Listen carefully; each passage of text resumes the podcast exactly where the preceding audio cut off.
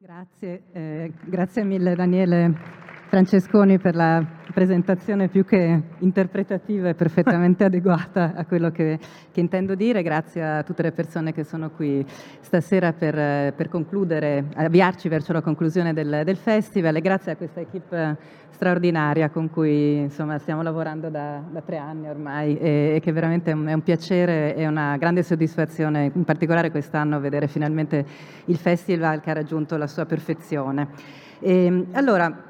il riconoscimento, la forza dei limiti di un'idea, cominciamo con qualche definizione orientativa, anzi 3 definizioni, e partirò, ero indecisa sull'ordine, partirò diciamo dal basso verso l'alto. La più prosaica: il riconoscimento è il meccanismo, il fenomeno sociale di attribuzione del valore tra esseri umani attraverso l'interazione. Questa è la definizione che userebbe un sociologo, in cui è in gioco appunto il valore, o potremmo addirittura dire la stima, giocando sul doppio senso morale ed economico del termine in italiano. La stima per le persone, certo, è un atteggiamento morale, è una valutazione di tipo morale, lo stimo perché è un buon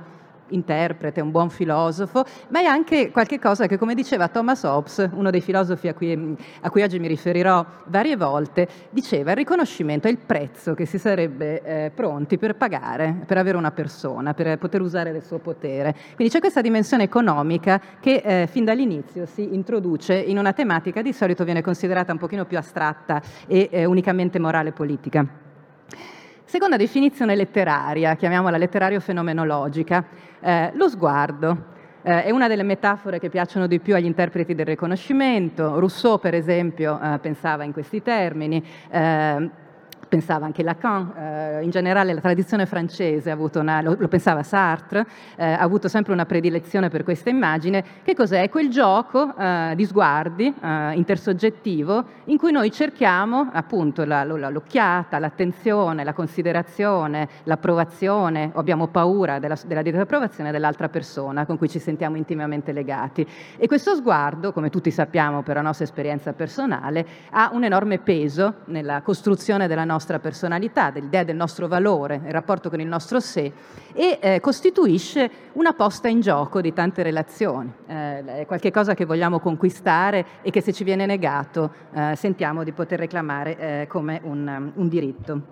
E poi c'è la terza definizione, quella più speculativa, forse quella che si conosce meglio dai manuali di storia della filosofia, quella hegeliana, speculativa nel senso che anche la più astratta e la più metafisica. L'idea è la costruzione, la creazione dell'autocoscienza attraverso, ancora una volta, la relazione con l'altro e quello che Hegel addirittura vedeva come uno scontro e una lotta tra le coscienze per, ancora una volta, la costruzione e la definizione attraverso la mediazione dell'altro soggetto o dell'altra persona, della nostra soggettività. Sono 3 diciamo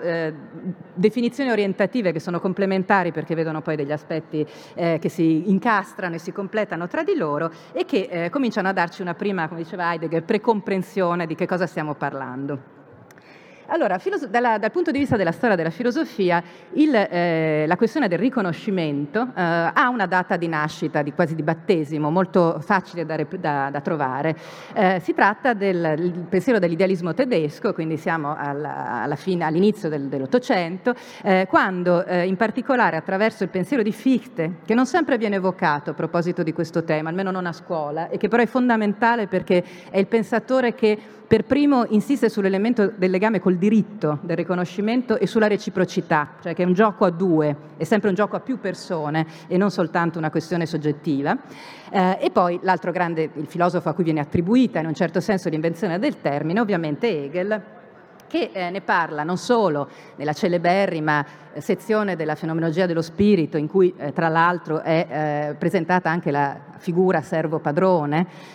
quindi come l'emblema e la figura della lotta per il riconoscimento, ma, cosa un po' meno nota, ne aveva parlato ampiamente, forse in maniera ancora più, potremmo dire, approfondita negli scritti del periodo ienese, dove l'attenzione non era tanto su questo elemento di costruzione del sé soggettivo, quanto del rapporto che noi abbiamo di integrazione all'interno delle istituzioni, per esempio della famiglia. Quindi è un accento che andava di più sul collettivo e sul ruolo che le istituzioni hanno nella dinamica di riconoscimento. Questo è molto importante perché, siccome oggi comunque una dimensione politica l'affronteremo, è questa la chiave principale da cui affrontare il problema. Ultima premessa, il concetto entra nella storia della filosofia attraverso un termine tecnico, Anerkennung, che in tedesco ha più o meno le stesse valenze dell'italiano, cioè ha lo stesso legame con la radice della conoscenza, il conoscere, e con l'idea, diciamo, di evoca tre elementi, tre dimensioni. Quella dell'identificazione, noi riconosciamo una persona che dice lui, non l'avevo visto, era passato per la strada rapidamente. Quella della attestazione, riconosco, cioè ammetto qualche cosa, non posso che constatarne l'evidenza o la legittimità. E quella della valutazione vera e propria, cioè il riconoscimento come attribuzione di un valore e un apprezzamento concreto. Quindi, appunto, diciamo, data di nascita ufficiale nella storia della filosofia, il riconoscimento comincia in Germania e comincia con il periodo dell'idealismo tedesco. In realtà, come spesso succede in storia della filosofia e non solo, il problema data da molto prima dell'invenzione del termine. È una cosa appunto che non sempre si sottolinea, cioè i problemi filosofici spesso hanno preceduto la creazione di un concetto deputato a definirli, ed è proprio il caso del riconoscimento, in cui praticamente non c'è filosofo dell'antichità o della modernità che abbia parlato di temi morali o politici che avessero a che fare con l'intersoggettività che non ne abbia più o meno trattato, chiamandolo con altri nomi. Allora pensiamo per esempio Agostino, tutta la parte delle confessioni in cui Agostino ricorda il suo grande peccato di gioventù, il desiderio di lode. Amavo essere lodato quando, per le mie capacità di retore e di uomo di lettere, condannato poi da cristiano dopo la conversione come effettivamente un desiderio peccaminoso. Ma pensiamo invece, spostandoci nella filosofia moderna, e in generale tutte le riflessioni sull'amore, che siano platoniche, appunto agostiniane, sono riflessioni sul riconoscimento. Ma spostiamoci in età moderna e Hobbes, nel Leviatano, ma anche nei suoi scritti precedenti, quando parla delle cause della guerra, le cause umane che portano a questo conflitto endemico che ci rende tutti nemici degli altri, attribuisce un ruolo fondamentale e quasi prioritario, soprattutto nelle prime versioni della sua teoria politica, alla passione della gloria, la glory, che è la passione per gli onori, la passione per il riconoscimento degli altri, che secondo questo modello economico, vi ho detto che è il primo che pensa in termini di prezzo, secondo lui gli esseri umani tendono ad accumularlo in una maniera esponenziale,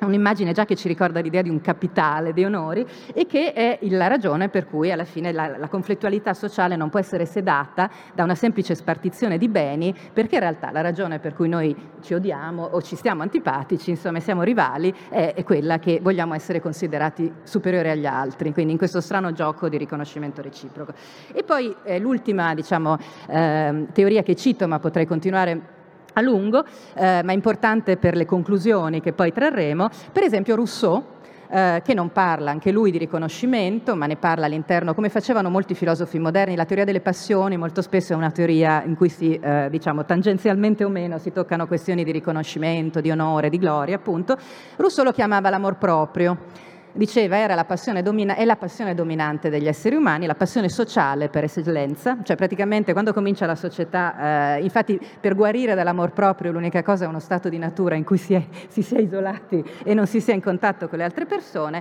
ma oltre a identificare in questo caso il riconoscimento con la vanità, molto interessante, quindi con una passione cristiana, cioè, e con un fortissimo elemento di biasimo, insomma considerato come qualche cosa in fondo di peccaminoso, come già Agostino, Rousseau completa questa sua riflessione critica con una riflessione di tipo più normativo, positivo, fondamentale sulla questione dell'autenticità, cioè come si può contenere il desiderio di riconoscimento attraverso potremmo dire, un rafforzamento dell'io, Rousseau lo diceva molto chiaramente, non curarsi dell'opinione altrui, ma in un certo senso autoriconoscersi o comunque fidarsi di quel sentimento interiore di certezza che ci dice che gli altri non sempre necessariamente hanno ragione sul nostro valore in generale, sulle questioni sociali. Ecco, questo quindi è un piccolo abbozzo di come la storia della filosofia, potreste aggiungere infiniti capitoli, comunque ha affrontato da varie sfaccettature, da vari punti di vista il tema. perché ne parliamo in un festival dedicato alla questione della giustizia. Perché questo termine tutto sommato tecnico, soprattutto nella versione tedesca, e anche di non immediata comprensione, perché la riflessione di Hegel e di Fichte è difficile, a un certo punto, da 30 anni circa, dalla metà degli anni 90, è diventata una parola d'ordine dei movimenti sociali, cioè della politica concreta, quella che si svolge fuori dalle aule universitarie e fuori dai libri. È diventato quindi un concetto pratico della militanza politica. Ho segnalato la metà degli anni 90 perché è nel 1992 che esce un libro capitale, perché in primo luogo ha nominato il problema, del Kampf um Anerkennung, lotta per il riconoscimento, 1992, opera di quello che sarebbe diventato un allievo di Habermas, che sarebbe diventato di lì a poco, nel giro di pochi anni, il direttore della scuola di Francoforte, quindi la casa della scuola di Francoforte, e quindi l'esponente più in vista ufficiale della teoria critica. E con questo quindi vediamo come il riconoscimento abbia assunto negli ultimi 30 anni, nei dibattiti degli ultimi 30 anni teorici e nei conflitti pratici, una dimensione militante che identifica la lotta per il riconoscimento con una lotta per l'emancipazione politica. Questa almeno era l'intenzione di Honneth e dei filosofi e teorici che lo hanno seguito. Quindi una questione di emancipazione di teoria critica. Però, come dicevo, non è soltanto un concetto per gli studiosi ma che interpretano la realtà sociale, ma è anche qualcosa che viene rivendicato concretamente nelle piazze, è uno slogan. Cosa sono appunto le lotte per il riconoscimento da questo punto di vista nel panorama politico che possiamo leggere, di cui leggiamo nei giornali o che vediamo anche per esempio affacciandoci dalle finestre nelle manifestazioni che attraversano le nostre piazze e le nostre vie? Le lotte per il riconoscimento sono le lotte di quelle categorie di persone o minoranze o categorie subalterne, le due cose non sempre coincidono, per esempio nel caso delle donne non stiamo parlando di una minoranza ma di una quasi maggioranza che si considera però culturalmente subalterna, che si sentono ingiustamente disprezzati, quindi che ritengono di non godere del giusto valore sociale e che rivendicano questa valorizzazione come appunto una rivendicazione, un claim, un diritto, qualche cosa che è loro dovuto e che appunto giustifica la loro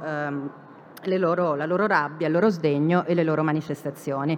Per avere un panorama pensiamo ai movimenti femministi di varia generazione, ai movimenti antirazzisti, lo slogan stesso Black Lives Matter è una rivendicazione di riconoscimento, significa le vite dei neri contano e quindi hanno un valore sociale e questo valore dovrebbe essere riconosciuto. Le minoranze etniche, linguistiche e religiose, quindi chi pratica una religione o parla una lingua che non è maggioritaria all'interno di una certa comunità politica. Oppure le minoranze di genere, i movimenti gay, lesbici, transgender, di cui tra l'altro si parla tanto sui giornali in questo periodo, e che hanno anche una tendenza alla moltiplicazione che costituisce uno degli argomenti tra l'altro che vengono spesso utilizzati polemicamente contro questi movimenti, e poi potremmo aggiungere le persone disabili, insomma tutte le categorie sociali che si sentono ingiustamente svalorizzate e disprezzate. Ora, per capire le ragioni e potremmo dire per dare anche una lettura filosofica di questi fenomeni, io non sono una politologa, quindi non solo non offrirò delle risposte concrete a livello tecnico-politico, ma credo che appunto il primo compito del filosofo sia quello di cercare di concettualizzare, di analizzare, di dare il giusto spazio, di anche le giuste definizioni ai problemi. Quindi vorrei appunto condurvi all'interno di un percorso personale, perché la tematica ovviamente è molto vasta e non può essere esaurita facilmente, per cercare di capire un po' di più che cosa è in gioco in questi movimenti e poi per ritornare attraverso farò un excursus di tipo antropologico in primo luogo, antropologico-filosofico, per poi ritornare alla questione dell'attualità proponendo due o tre problemi e due o tre punti di vista attraverso cui riaffrontare l'attualità sociale e politica. Quindi credo che questo sia quello che può fare un filosofo, insomma, in primo luogo di lavorare sulle domande da porsi in modo tale che poi possano eventualmente trovarsi soluzioni.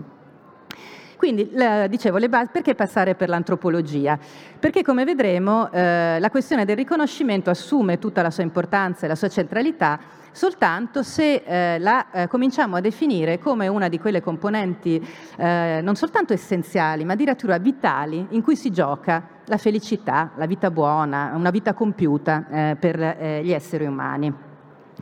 Abbiamo detto, quindi vi avevo offerto tre definizioni possibili, tre angoli di attacco, sicuramente da tutti e tre, che sia la questione sociale, cioè ogni volta che affrontiamo un contesto sociale, un'interazione sociale, è in gioco un meccanismo di valutazione reciproca, dove si creano appunto valori e disvalori e ineguaglianze anche di valutazione. E dove si gioca, come abbiamo visto, la questione dell'autocoscienza e della sicurezza in sé stessi, dell'idea che noi abbiamo di noi stessi grazie allo specchio riflettente della reazione altrui, dello sguardo altrui. Comunque lo vogliamo definire, una cosa è certa: pensare a cosa pensano le altre persone di noi, desiderare il loro desiderio, come diceva con un'espressione bellissima Kojève, che è stato uno degli altri filosofi che hanno dato al fenomeno del riconoscimento, forse è quello che addirittura ha più insistito su questo, tanto da farne, lui diceva, il meccanismo antropogenico, cioè dove l'uomo diventa uomo lasciando dietro di sé l'animale, cosa che oggi forse sarebbe contestabile, ma che comunque per Kojève aveva questo fortissimo elemento idealistico. Quindi cercare il desiderio del desiderio altrui, ma anche molto più banalmente, se vogliamo retrocedere verso un paradossale grado zero, ricercare l'attenzione. Cosa c'è di più negativo nell'esperienza delle persone che essere invisibili, non essere proprio nemmeno, non avere neanche quello sguardo di semplice, come dire, riconoscimento attestare che tu sei lì, che sei un essere umano presente, e che denota la valutazione minima che noi per esempio facciamo con gli estranei, anche per la strada, quando con un cenno facciamo capire che li abbiamo visti e che quindi per esempio ci sposteremo sul marciapiede per non offenderli, per non scontrarci con loro. Quindi il riconoscimento appunto mette in gioco qualcosa di profondamente legato al valore dell'esistenza e diciamo, una tradizione ragguardevole della storia della filosofia, riconducibile in particolare alle sue origini idealistiche, quindi a quel momento dell'idealismo tedesco che ho citato già in apertura, addirittura sostiene che il riconoscimento appunto sia la specificità dell'umano. Ciò che permette di marcare la distanza col regno animale. Ho citato Kojève perché proprio Kojève, interpretando la dialettica servo-padrone, diceva: è soltanto quando l'uomo, in questo caso poi era un duello, quindi proprio il maschio, accetta di morire per l'onore, per essere riconosciuto dall'altro, e quindi rinuncia alla sua vita biologica per ottenere l'ammirazione e il rispetto dell'altro uomo, che diventa veramente uomo e non è più un animale, cioè potenzialmente uccide l'animale e diventa veramente essere umano. Allora, in questa tradizione molto idealistica, dicevo, cioè che insiste su questi elementi di separazione tra il biologico e lo spirituale, e su un elemento molto mentale di questo gioco di riconoscimento, vorrei citare una definizione che mi è sempre piaciuta molto, anche perché è poco nota, non è di quelle che si studiano a scuola o che vengono di solito citate, di un grande storico delle idee e della filosofia, Arthur Lovejoy, che negli anni 60, con un tono decisamente hegelianeggiante, si sente che aveva in testa probabilmente le pagine addirittura di Kojève, scrive: un animale che desidera ardentemente il pensiero di un pensiero e di un pensiero che non è il suo, e la cui azione è profondamente influenzata da questo tipo di desiderio in modo più profondo e pervasivo di qualsiasi altro, ecco, questo è l'essere umano. Questa è la tipica definizione diciamo, del riconoscimento come nucleo dell'antropogenesi, della nascita dell'umano, di un filosofo che si riconosce appunto in questa tradizione fortemente idealistica. Vi lancio come un problema possibile per la discussione. In realtà non è necessario fare questo detour attraverso lo stacco con l'animalità e con la natura, perché chi possiede un animale domestico lo sa benissimo. Derrida ci ha scritto un libro sul fatto che il gatto ci guarda e che comunque anche un cane ha un rapporto che passa tra l'altro attraverso lo sguardo, anche in questo caso, di mutuo riconoscimento con noi, empatico, che passa attraverso le emozioni più che la ragione, ma comunque appunto si può tranquillamente, secondo me, mettere da parte questi assunti antropocentrici per interrogarsi comunque sulla importanza di questo fenomeno come fenomeno sociale. Diciamo, ecco, gli esseri sociali, anche gli animali, quando sono isolati, non vengono accarezzati, vengono disprezzati dai loro simili, appunto possono soffrire di questa mancanza, e quindi potremmo dire che è la patologia sociale per eccellenza. Ovviamente il riconoscimento in questa chiave, come l'ho presentato, sembra un fenomeno così universale da coincidere appunto con l'umanità. Ovviamente si declina in chiave storico-culturale, e questo, come dire, tutti gli antropologi e anche gli storici della filosofia lo sanno. Per citare una delle distinzioni più ovvie, per esempio nelle società più arcaiche, o per esempio nella società di ancien regime europea, il riconoscimento, la forma principale del riconoscimento era l'onore, lo citava prima Daniele, cioè le persone venivano riconosciute sulla base dell'onore, non solo i militari, ma c'era anche l'onore femminile, per esempio,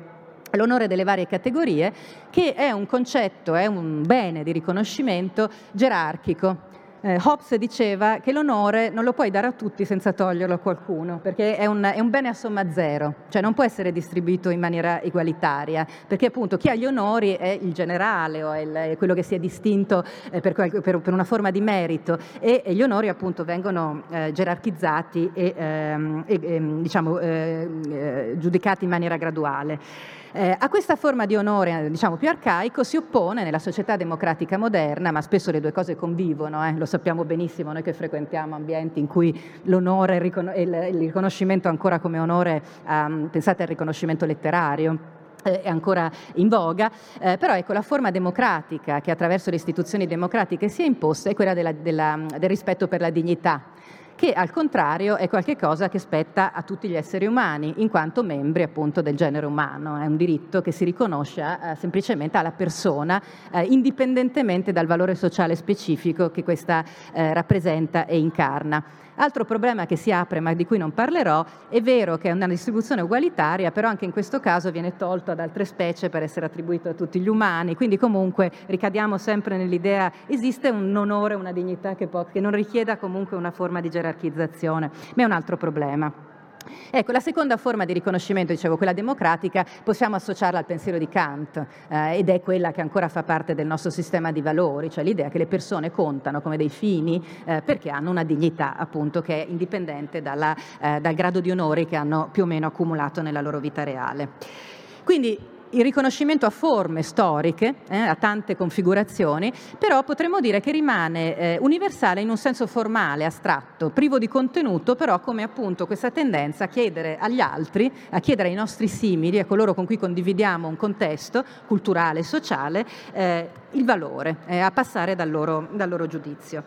Una vita senza riconoscimento, una vita in cui le persone ci attraversano con lo sguardo, ci disprezzano, sono indifferenti alla nostra esistenza, è per molti analisti, non dico solo filosofi, anche per esempio molti sociologi, una vita che non vale la pena quasi di essere vissuta. Emile Durkheim, quando studiava il suicidio in Francia, aveva concluso che la ragione principale per cui le persone rinunciano alla vita è quando sono sole e si sentono misconosciute e disprezzate socialmente, cioè quando pensano di non avere valore, e quindi questo in un certo senso è la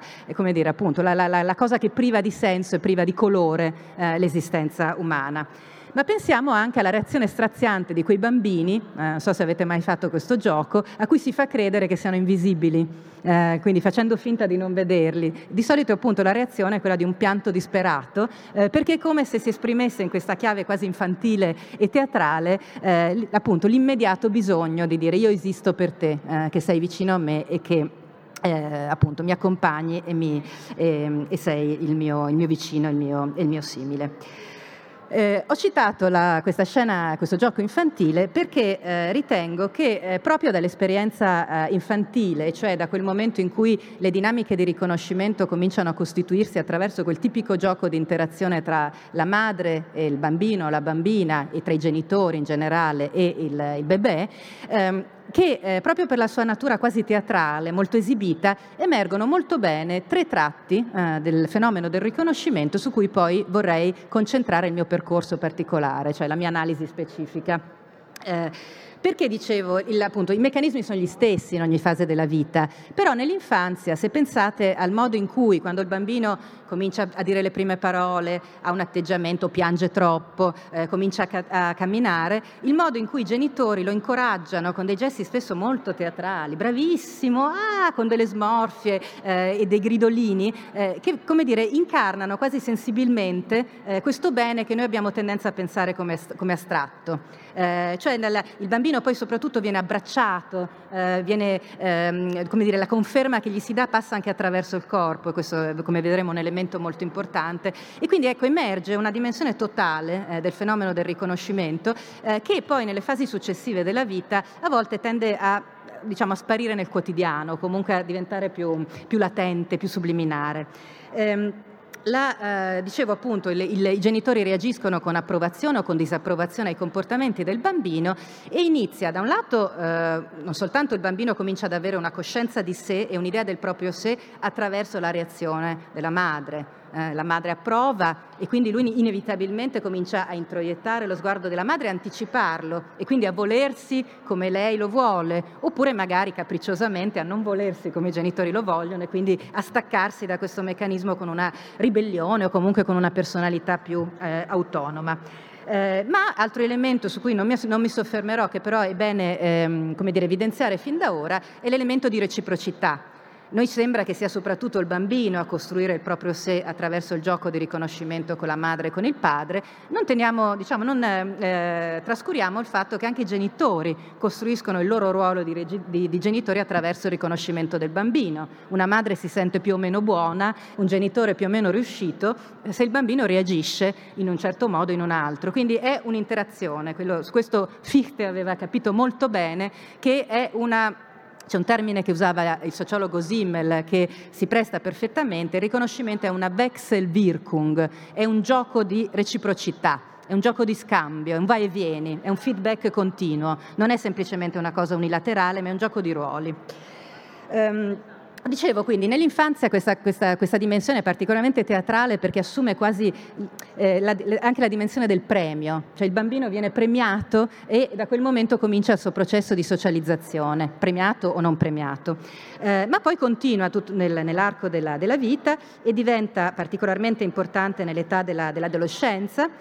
quando cominciano ad allargarsi quelle che i sociologi chiamano le cerchie del riconoscimento, ossia quel legame prima che di fatto riguardava tre persone, il bambino e i suoi genitori, a poco comincia ad allargarsi e si formano delle cerchie che non sempre poi coincidono, che sono però concentriche, si allargano, in cui appunto ci sono dei nuovi protagonisti che diventano significativi per la coscienza individuale. Un esempio perfetto è l'adolescente. Tutti i genitori di adolescenti lo sanno che improvvisamente l'opinione dei coetanei diventa molto più importante di quella della famiglia di origine, per cui la popolarità attraverso appunto i compagni di scuola o in generale i simili, le persone della stessa età, diventa fondamentale. Quindi è cambiata la cerchia di riconoscimento, però allo stesso tempo si intreccia con l'altra, perché non è che quella della famiglia scompare, e poi si allargherà perché questa persona entrerà nel mondo del lavoro e quindi come lavoratore, come impiegato, come professore avrà a sua volta un'altra cerchia di riconoscimento che interagisce con le altre necessariamente. Quindi vedete come siamo,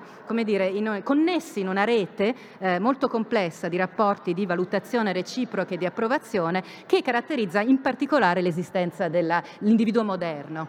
Simmel, che ho citato prima, diceva proprio che la grande fatica dell'individuo della modernità è quella che deve giocare una molteplicità di ruoli e anche quindi di sistemi di approvazione, di retribuzione del proprio merito, che non sempre sono compatibili, no? Una donna può essere... appunto può cercare riconoscimento nel lavoro, ma anche nella famiglia, magari nella militanza politica, e tutte queste cose possono convivere tra loro in maniera più o meno problematica. Dicevo, gli altri significativi possono essere per esempio poi gli insegnanti, con cui si dialoga mentalmente, di cui si cerca l'approvazione, possono essere i colleghi, i modelli di ruolo che sono molto importanti, cioè quelle persone con cui ci identifichiamo e che ci permettano poi di acquisire un ruolo sociale più maturo. E così via, fino, direi, sempre più strettamente a un rapporto generale, potremmo dire, con l'opinione pubblica, con l'opinione sociale, e su questo vi faccio l'esempio, per esempio, perché è una domanda che mi hanno fatto alla radio ieri. Dicevano: la grassofobia è una questione di riconoscimento. In fondo sì, perché è vero che per una certa opinione pubblica che vede, come dire, rappresenta il successo come persone con un forte autocontrollo, magre, che fanno ginnastica, che curano la propria persona, tende a svalutare al contrario chi appartiene a una categoria sociale differente. E poi soprattutto, direi, l'elemento oggi per la nostra riflessione più importante, il ruolo delle istituzioni. Le istituzioni non soltanto conferiscono riconoscimento esattamente come queste altre cerchie che ho evocato, lo Stato riconosce o meno i nostri diritti, può riconoscere la nostra esistenza culturale come etnia, per esempio, come appunto come membri di una particolare categoria sociale, ed è allo stesso tempo, in quanto le istituzioni in senso largo, quindi anche per esempio la scuola, è un'altra delle istituzioni attraverso cui il riconoscimento sotto tutti gli aspetti passa e viene elargito e retribuito come un bene. Quindi appunto la questione, come vedete, in fondo comprende tutto lo spettro della nostra vita sociale e comunitaria, quindi è veramente il nodo della nostra esistenza politica. Allora, vi dicevo che l'infanzia è particolarmente interessante perché secondo me emergono bene tre elementi su cui poi vorrei soffermare la mia proposta, insomma, personale. Mi piace sempre fare, come dire, approfittare anche di queste lezioni per un po' di ricerca, di non ripetere soltanto le cose che poi tutti conosciamo e amiamo, ma anche per provare a testare delle piste nuove. E quindi ecco, vorrei riflettere su queste. La prima l'ho già evocata. Il bambino, il rapporto di riconoscimento del bambino coi genitori, il bambino viene manipolato proprio letteralmente, prima ancora che lodato verbalmente, mette bene in luce come il riconoscimento, malgrado la tendenza un po' idealistica con cui è sempre stato affrontato nella storia della filosofia, non è solo una questione appunto di coscienze, di menti che si affrontano, che si confrontano astrattamente come degli specchi, ma è qualcosa che mette in gioco il corpo, potremmo dire la nostra integrità psicofisica. Allora, nel bambino si vede subito, appunto, è la conferma, e gli darà naturalmente poi questo fiducia nella propria fisicità, ed è un fenomeno che si ritrova nell'amore romantico, che da questo punto di vista è in continuità con l'amore parentale, cioè è quel tipo di riconoscimento che passa in primo luogo attraverso baci, carezze, un rapporto corporeo, quindi che ci conferma nella nostra esistenza fisica e non solo nel nostro valore astratto di menti o di spiriti. Voi potreste pensare che però più si sale di cerchie di riconoscimento, più questo elemento corporeo si spezzi, dove l'amore è chiaro, però dov'è per esempio nella stima sociale? In realtà, se noi attingiamo agli strumenti di un grandissimo pensatore come Pierre Bourdieu e usiamo il suo concetto di habitus e le sue analisi poi più, diciamo, concrete, sociologiche, vedremo come le categorie che si sentono disprezzate, che siano minoranze per esempio razziali, o per esempio, io farò sempre oggi esempi soprattutto dal campo delle donne, perché almeno mantengono una coerenza e quindi possono sviluppare un discorso comune. Tutti sappiamo che è vero che esiste un habitus femminile, o comunque un habitus delle persone che non si sentono valorizzate, che è più dimesso, più insicuro, che non si impossessa dello spazio fisico con sicurezza. Io lo vedo tantissimo con i miei allievi all'università, spesso vengono al ricevimento e è molto più, diciamo, comune che un ragazzo occupi lo spazio con grande sicurezza, allargando le gambe, eccetera, e una ragazza invece si tenga un pochino più sulle sue, più timidamente. Ecco, è un esempio chiaro di come in realtà il riconoscimento si incarni corporeamente e come dire, plasmi non soltanto l'idea astratta del nostro valore, ma anche veramente la nostra esistenza psicocorporea, e quindi sia qualcosa di materiale. Sarà uno dei temi dominanti della mia conclusione, la materialità del riconoscimento paradossale. Quindi c'è allora, anche quando non siamo toccati da una mano reale, c'è una mano invisibile, potremmo dire, sociale, che ci sta toccando e che ci plasma il nostro corpo. Il secondo elemento, l'aspetto che definirei oggettivo del riconoscimento. Anche qua c'è una tendenza nella storia del pensiero a pensare che appunto in gioco, pensiamo ancora una volta a Kojève, nel riconoscimento siano in gioco le coscienze, quindi spiriti che si confrontano tra di loro e che entrano in lotta come se fossero duelli. In realtà, se ci pensiamo, nessun rapporto di riconoscimento potrebbe realizzarsi se non passasse attraverso, da un lato, una serie di gesti espressivi, come abbiamo visto nella questione del bambino, cioè sono lodi, il riconoscimento è concreto, sono parole, per anticipare il nostro nuovo festival. Sono abbracci, strette di mano, inchini in cui si riconosce il valore sociale di una persona, sono pacche sulle spalle, lavoro ben fatto, stretta di mano, cioè c'è tutto un campo simbolico molto ampio che in realtà incarna insegni molto chiari e condivisibili da tutti quelli che appartengono allo stesso campo culturale, che fa sì che in gioco siano poi queste cose. Queste semicose, questi simboli che spesso addirittura poi si incarnano in veri e propri oggetti. L'esempio più eclatante è che il riconoscimento spesso passa da medaglie, coppe, la bandiera per cui, come diceva Kojève, le persone sono disposte a morire, i distintivi dei militari che segnano appunto il loro grado di riconoscimento in maniera tangibile. Ecco, questo è un elemento secondo me molto importante, non solo per riflettere su come poi alla fine noi individui secolarizzati, moderni, abbiamo un rapporto con le cose ancora un po' magico, cioè siamo capaci, e su questo un interprete come Hobbes è stato straordinario, lui diceva la cosa più drammatica della guerra non è tanto che le persone si contendano, facciano la guerra per la fame e per la sete, ma che lo facciano per delle trifles, cioè per delle sciocchezze, cioè sono capaci per una parola di troppo, per un'offesa di ammazzare, di fare un duello, di dichiarare una guerra per una questione di prestigio e di onore. Quindi vedete come in realtà l'abbiamo sempre saputo che il riconoscimento è legato a queste cose, a questi strani oggetti, a queste strane cose che, perché insisto sulla la materialità del simbolico, perché possono essere accumulate. Su questo un'altra metafora sempre di Pierre Bourdieu aiuta a mostrare qual è la direzione dove sto andando, cioè proprio perché il riconoscimento è legato anche ai beni e non soltanto a questioni evanescenti ed astratte, può essere accumulato fino a diventare una forma di capitale. Bourdieu parla proprio il capitale simbolico è quello di cui i ricchi di riconoscimento nella società possono godere per fare una vita che è equivalente a quella dei ricchi di sostanze economiche. Poi si cambiano gli ambienti, in certi ambienti è più importante una cosa, in certi ambienti più un'altra, però sono due forme di capitale complementare e che in un certo senso coprono l'integrità della nostra vita psicofisica. Quindi per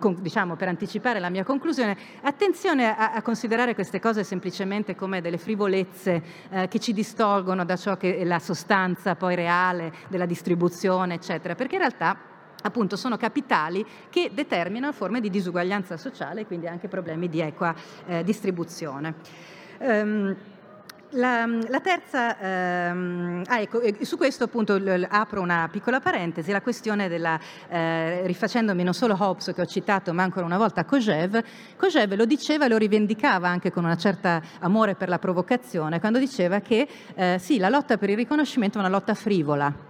perché in realtà quello per cui si compete è qualcosa di estremamente evanescente e vano, nel senso proprio della vanità cristiana. E però paradossalmente proprio in questa vanità Kojève diceva c'è la specificità degli esseri umani, quella di in realtà di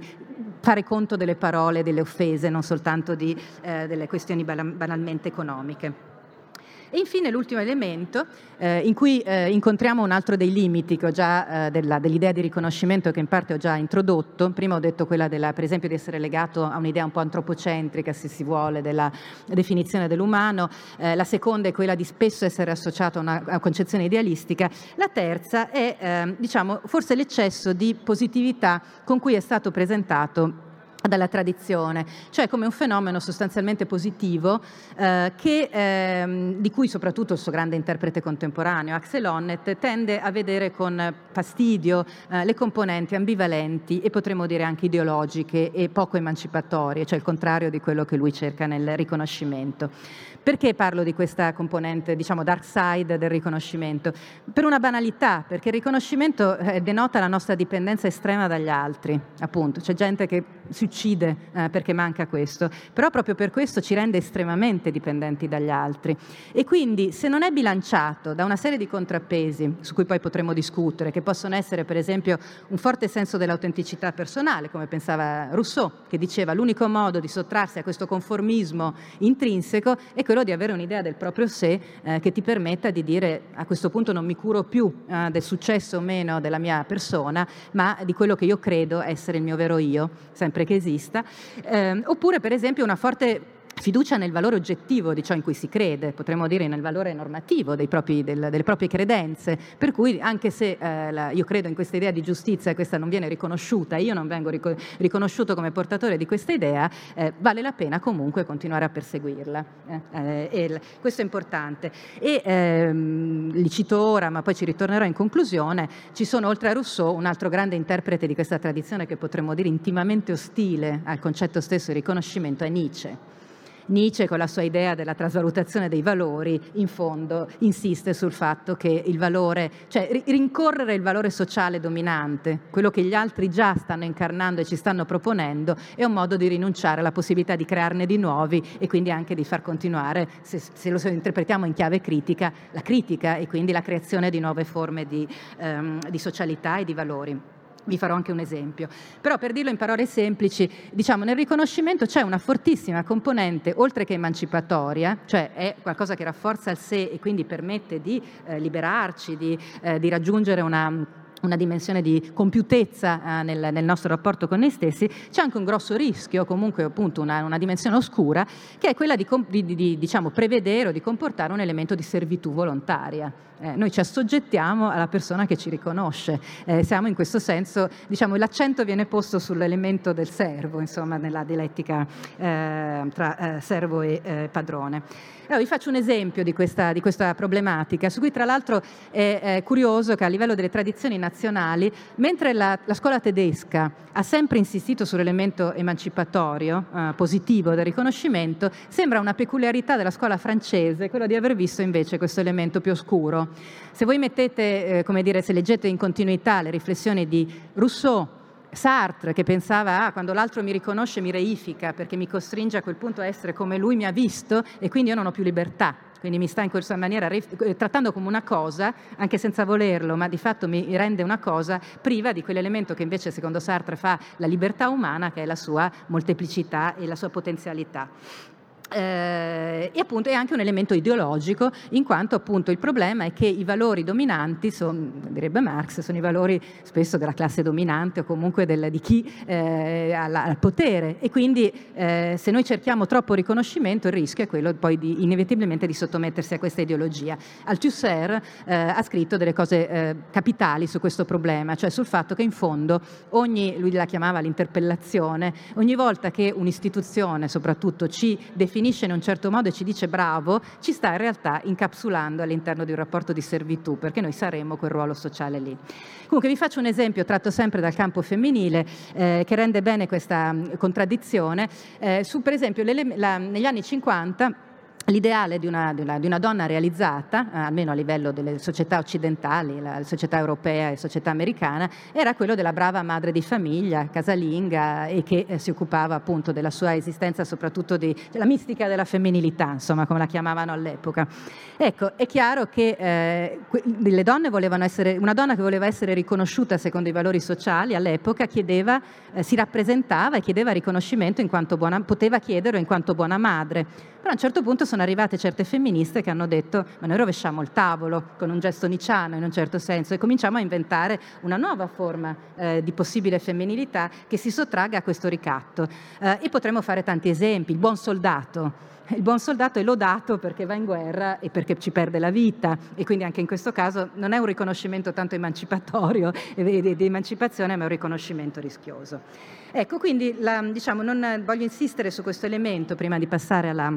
alla conclusione, perché appunto come tutti i fenomeni poi squisitamente umani, e come devo dire è stato uno dei trait d'union di tutte le relazioni del nostro festival, le passioni in particolare, c'è sempre un'ambivalenza nei fenomeni umani, appunto la retorica conciliativa e un po' irenica che ha accompagnato la riflessione sul riconoscimento soprattutto di scuola neotedesca,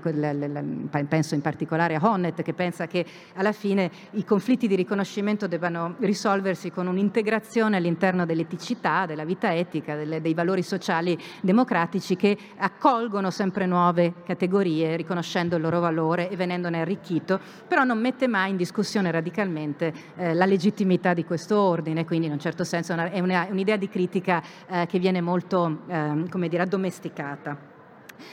Comunque diciamo, anche tenendo conto di questo lato oscuro che fa parte del problema, e una cosa sicura da questo lungo percorso è che il riconoscimento è un bene essenziale, è un bene primario di cui comunque la nostra vita di individui, di esseri umani non può fare a meno, e che quando viene negato, come tutti i beni essenziali, può essere oggetto di una rivendicazione di giustizia che ha una componente normativa. Ossia, si passa dal piano della descrizione antropologica al piano del diritto, della rivendicazione, cioè si chiede come se fosse qualcosa che ci spetta, che ci è dovuto, il riconoscimento del nostro valore sotto tantissime diverse prospettive. Ho citato solo alcuni dei movimenti, ma insomma il problema non si risolve lì, e allo stesso tempo qualcun altro, che può essere la società nel suo complesso oppure le istituzioni, è interpellato per distribuirlo, attribuirlo e riconoscerlo. Dopo questo, diciamo, viaggio attraverso l'antropologia e in parte la storia della filosofia, torniamo al presente e alla situazione più attuale, o comunque più legata ai movimenti sociali, allo stato dell'attualità, in cui la questione del riconoscimento è diventata uno slogan e qualche cosa che viene rivendicato nelle piazze. Allora, ho citato alcuni i movimenti antirazzisti, i movimenti gay, trans, eccetera, i movimenti delle minoranze linguistiche, i movimenti dei disabili, eccetera. Allora, chiedono riconoscimento, però una doxa che circola molto diffusa, non soltanto diciamo nel senso comune, ma spesso anche dagli analisti politici, e molto polemica, è che in realtà questi movimenti spostino la questione della giustizia su un piano molto scivoloso e che, come nella loro opinione, rinuncia a quanto era di più forte, di più caratteristico della politica moderna, e cioè da un lato si passi da una concezione distributiva della giustizia, cioè distribuire le risorse fondamentali, a una concezione, come la definiscono i critici, identitaria, cioè in cui non si chiede, non si rivendicano diritti materiali, ma si vuole affermare nella sfera pubblica la propria identità. Ora, siccome queste identità sono in moltiplicazione esponenziale e spesso tendono a escludersi, o comunque vengono percepite come mutualmente escludendosi, queste identità vengono concepite come differenze che appunto si moltiplicano in maniera incontrollata e, secondo i critici, rendono di fatto ormai impossibile pensare a una società giusta in maniera universalistica e che tenga conto appunto di tutte queste rivendicazioni, distribuendo in maniera, diciamo, ancora secondo l'ideale democratico, in maniera egualitaria al riconoscimento. Quindi appunto si accusa sostanzialmente di una politica la politica del riconoscimento porta naturalmente a una politica delle differenze, e queste differenze, come l'esempio per esempio classico è quello, i diritti delle donne non coincidono con quelli dei transessuali, e quindi sono due lotte indipendenti, ognuno farà e chiederà il proprio riconoscimento, e diciamo ci si troverà a dover trovare il modo di metterle insieme o di dover scegliere anche per certi aspetti. Allora, questa è un'opinione di senso comune, che però è condivisa anche da esponenti diciamo, prestigiosi del dibattito filosofico, e in particolare è stata utilizzata come un'arma, rimproverata da una Nancy Fraser, che è una filosofa americana marxista, che sulla base di una reinterpretazione anche piuttosto letterale del marxismo ha accusato Axel Honneth, e quindi di fatto la teoria critica, la scuola di Francoforte che dal marxismo veniva, di avere spostato la questione su un piano appunto di politica identitaria che ha perso l'universalismo che caratterizzava, cioè l'idea che si combatteva per battaglie comuni e non per micro battaglie di micro gruppuscoli che si identificano, che si lottano a vicenda, e poi l'accusa tipica, diciamo, di tipo economicistico, che si è passati a occuparsi di frivolezze, di cose insostanziali, le parole che offendono, la correttezza politica, la rappresentazione di pura facciata delle minoranze all'interno dei consigli di amministrazione o dei vari washing pink, eccetera, e che insomma si è persa poi il senso della lotta di classe che faceva la specificità della concezione marxista. Ora, in questo dibattito, Honneth ha, a mio avviso, che poi è un dibattito di paradigmi, quindi è difficilmente conciliabile perché sono proprio due modi diversi di interpretare la politica e le priorità, Honneth ha risposto in una maniera che trovo coerente, insistendo molto sull'aspetto morale. Lui ha detto: nessuna distribuzione in fondo può essere fatta se non si sono stabilite, secondo criteri di solidarietà sociale, quindi morali, quali sono le categorie a cui bisogna distribuire. Cioè, per esempio, se si dice che i lavoratori meritano in particolare, o comunque ai lavoratori si deve qualche cosa. È una risposta appunto che però insiste molto sull'aspetto morale della rivendicazione del riconoscimento, che è tipico della tradizione tedesca e che è sicuramente condivisibile, e che però appunto mette un po' in ombra quegli aspetti che ho cercato di far emergere, richiamando dei pensatori come in primo luogo Bourdieu, che invece con la tradizione, diciamo, non tanto di un marxismo reinterpretato, però di un materialismo intelligentemente reinterpretato come complementare agli elementi più astratti, in quanto appunto legato dal simbolico, dal fatto che il corpo, appunto, la nostra integrità è fatta dalle due dimensioni, permette di definire. E anche l'insistenza che ho proposto sul tema dei beni, i beni simbolici, permette di pensare la questione del riconoscimento come una questione di distribuzione equa, in cui appunto è in gioco un'altra forma di capitale che è fondamentale perché un individuo ottenga una vita compiuta avendo le risorse economiche e le risorse di tipo culturale o morale o simbolico di cui ha bisogno, e che per esempio vengono distribuite dallo Stato, oppure per esempio dalla scuola. Per tornare a fare un esempio, sempre sul campo delle donne, sono convinta per esempio che è assolutamente inutile litigare sul fatto che se sia più importante il riconoscimento salariale o per esempio il trasmettere il cognome ai propri figli, o terza tipo di rivendicazione ancora più simbolica,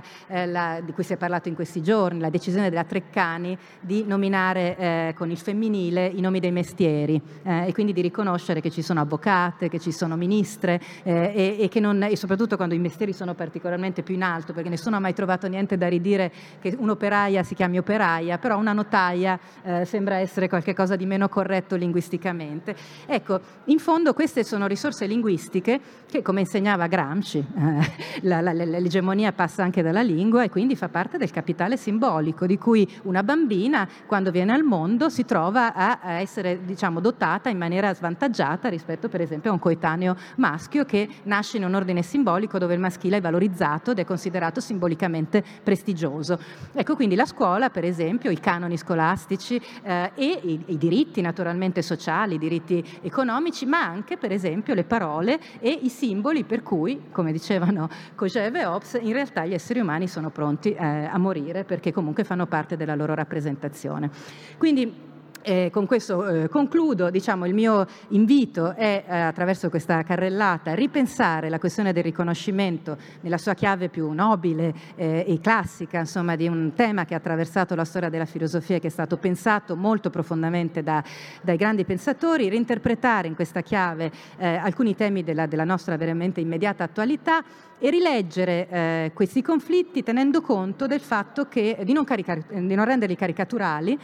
di mostrare come siano in gioco dei beni, quindi beni e risorse di tipo diverso da quelle puramente economiche ma altrettanto importanti, come sia in gioco il fenomeno del valore, quindi della dignità, della valorizzazione degli esseri umani, e però allo stesso tempo, come gli esempi che ho fatto prima, non dimenticare che anche quando si parla di riconoscimento, e soprattutto un riconoscimento potremmo dire giusto, non deve dimenticare quegli elementi, quei rischi di potenziale conformismo